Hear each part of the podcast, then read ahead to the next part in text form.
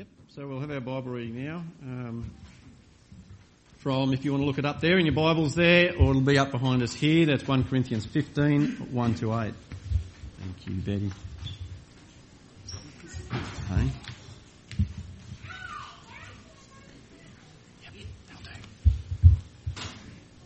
The resurrection of Christ. The resurrection of Christ. Now, brothers, I want to remind you of the gospel I preached to you, which you received, under which you have taken your stand. By this gospel you are saved if you hold firmly to the word I preached to you.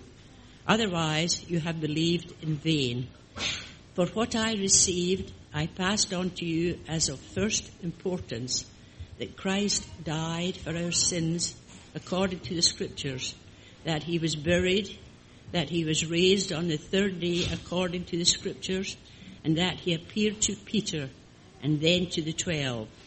After that, he appeared to more than 500 of the brothers at the same time, most of whom are still living, though some have fallen asleep. Then he appeared to James, then to all the apostles, and last of all, he appeared to me also, as to one abnormally born. Thanks, David. Thanks, Betty. Messiah comes, Rome will be nothing. Until then. The Nazarene said he'd rise again after three days. We will lose peace and order if it's true. Will the people believe it? The weak will. There will be no other gods. Kill him.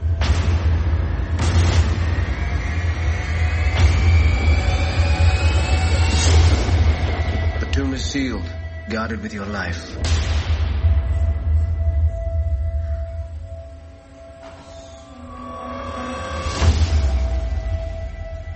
Tribune, Pilate summons you. The body has vanished. His tomb is empty. Where has he gone? You tell me. Already they're proclaiming him risen from death. The Emperor cannot arrive to unrest. We must find a body. Combed the city for bodies dead in the last week. Take them up. Everyone. His disciples. Where are they hiding his corpse? It was not his followers. Another body, sir, just revealed. No. Who told you the Nazarene was alive? Mary Magdalene. You're looking for something you'll never find. Open your heart and see. No more lies. What happened to the body? The ropes, they just exploded. You should have returned by now. I have seen two things which cannot reconcile. A man dead without question. And that same man alive again.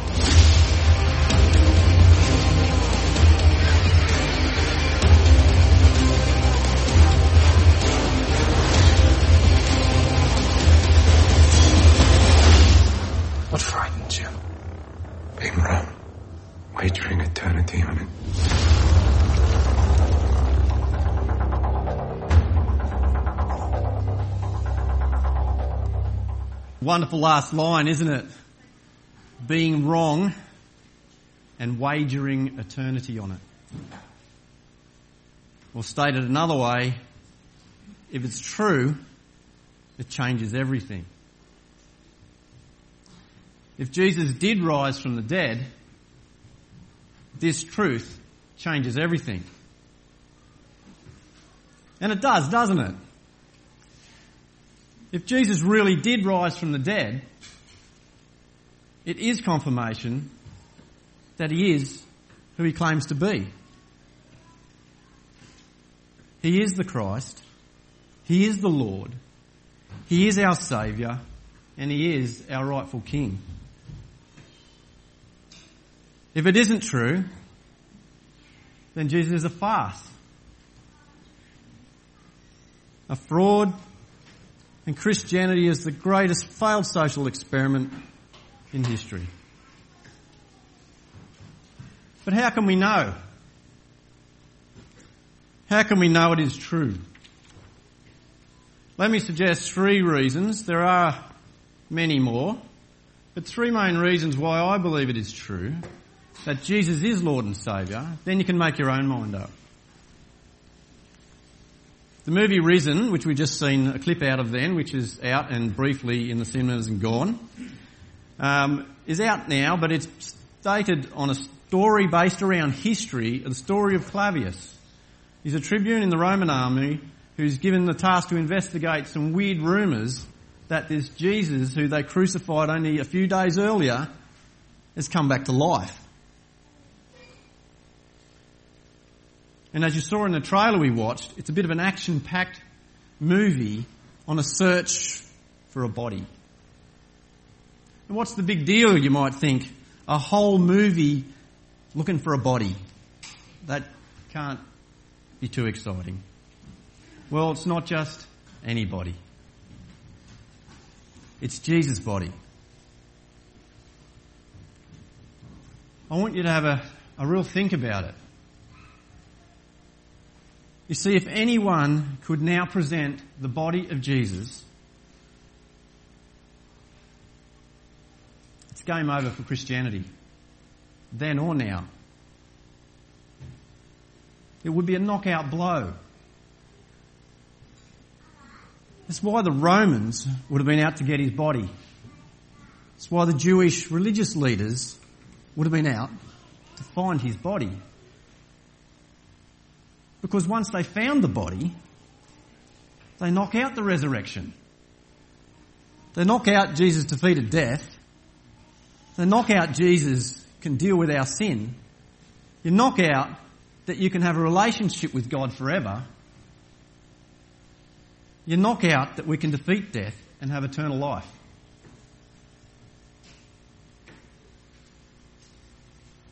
It really is a game changer when you think about it. If Jesus' body was found. Well, the movie gets to the end and the body isn't found. And it changes everything for Clavius. Because as he said there, he's wagering his eternity on it. He's wagering his eternity on finding that body and proving that Jesus wasn't who he said he was. And that changes everything. He's alive. Changes everything. And Jesus' body will never be found because he's not dead. He is alive. But not only was there no body,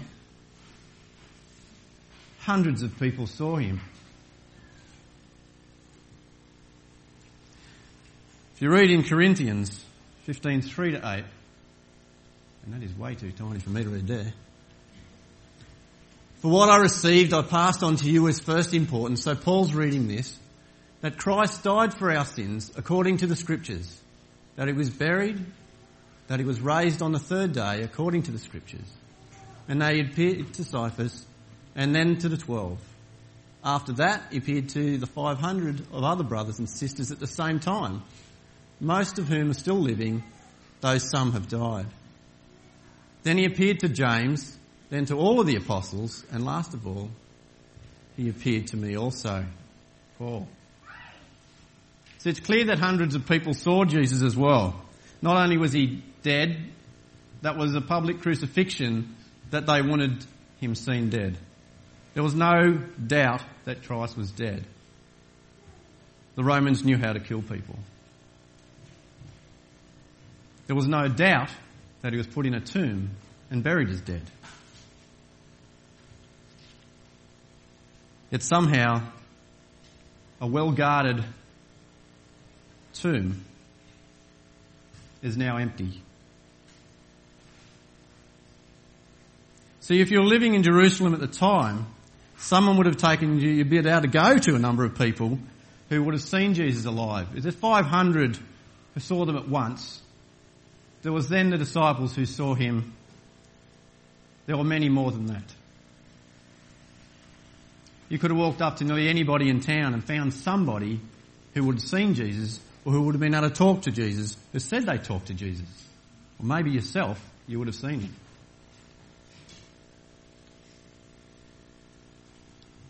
You could have found Peter, and then later Paul, and they would have told you the same thing.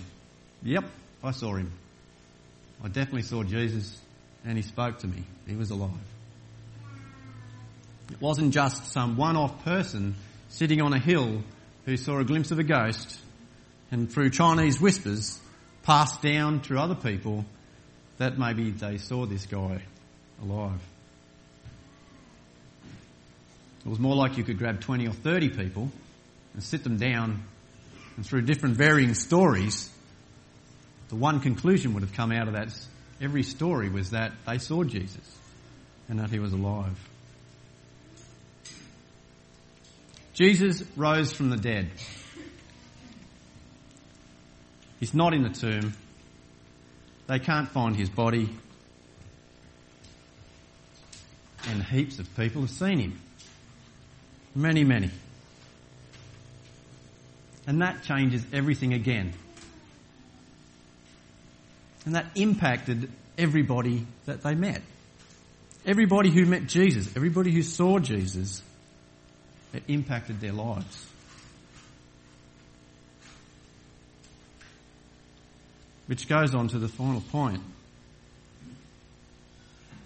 which I think when you have a good think about it,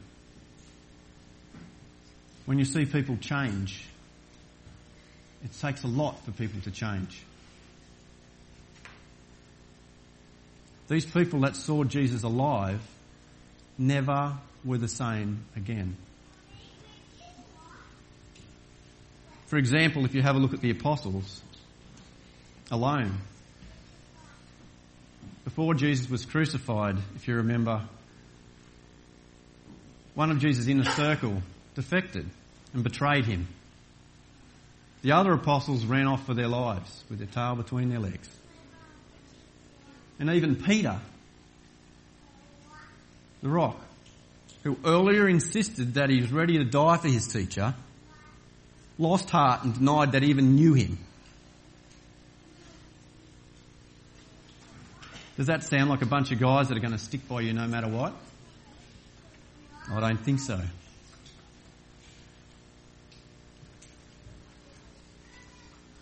But something happened. The apostles went through a dramatic change. Within a couple of weeks, they were standing face to face with the ones who had crucified their leader, and their spirit was like iron. They'd become unstoppable. Their determination to sacrifice everything for the one they called Saviour and Lord was evident. Even after they were imprisoned, threatened, forgiven to speak in the name of Jesus, the apostles said to the Jewish leaders, we ought to obey God rather than men. After they were beaten for disobeying the orders of the Jewish council, they once cowardly apostles did not cease teaching and preaching as the word of Christ. What happened to them?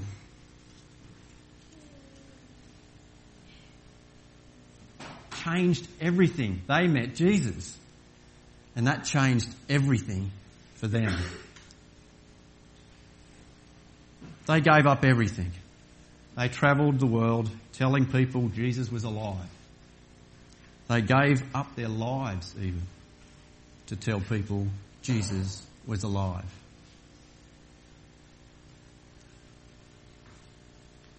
And the people they told told others. And now message that Jesus is alive is believed all over the world. It's believed by more people than any other belief system in the world. So Jesus has changed lives over the centuries and he continues to do that now. I know I don't know all of your testimonies, for those of you who know him. But every one of them that I've heard is a magnificent, beautiful story of how Jesus changed your life from when you where you were and what you were like and what you were missing to a totally changed life now. Same with me. He's changed me eternally. Not only was he changing lives then, he is alive, so he's changing lives now still.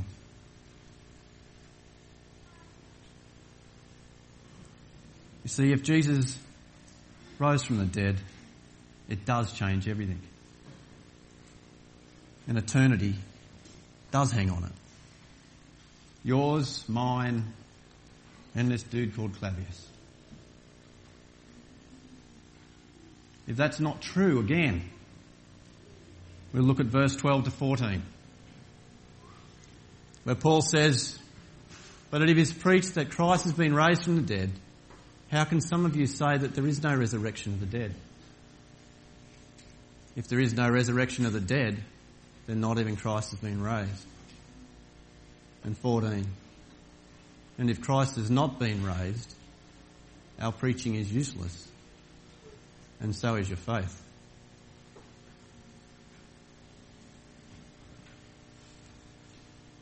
It goes on to say that Jesus is useless, our faith is useless, and it goes on even further to say, deeper down in that passage, that we are be pitied above all people, if that's the case. Jesus and Christianity, again, would be a farce. But again, if it's true as I put forward to you today, then it changes everything. Changes everything for us. Our eternity does hang on it. If it is true, then Jesus deserves our everything. He deserves our all, because he hung more than his all on us. And eternity can be ours.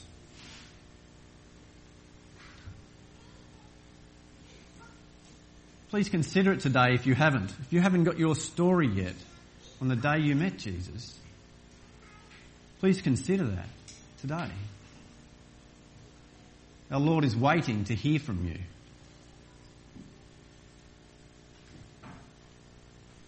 We're going to play a short clip now, which is called Scars, as you'll see there,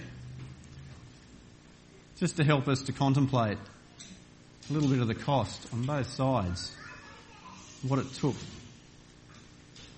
for that to be reconciled.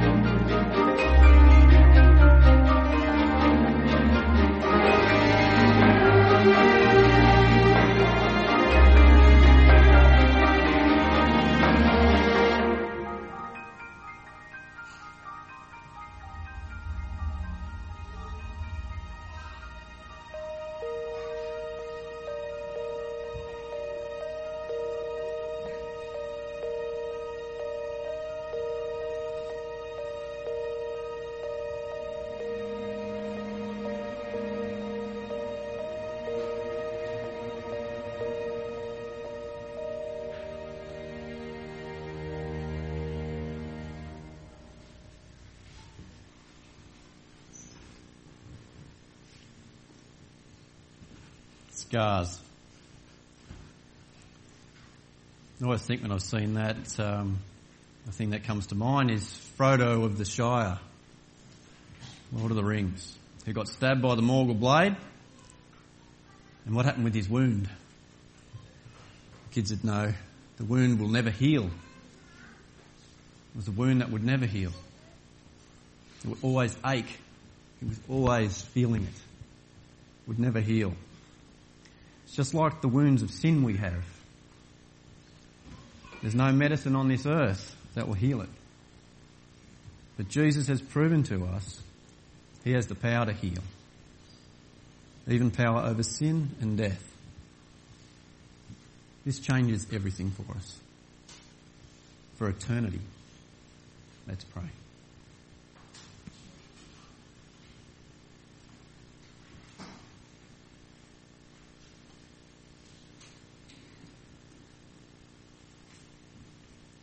Our Lord and Father, the, the cost was so high.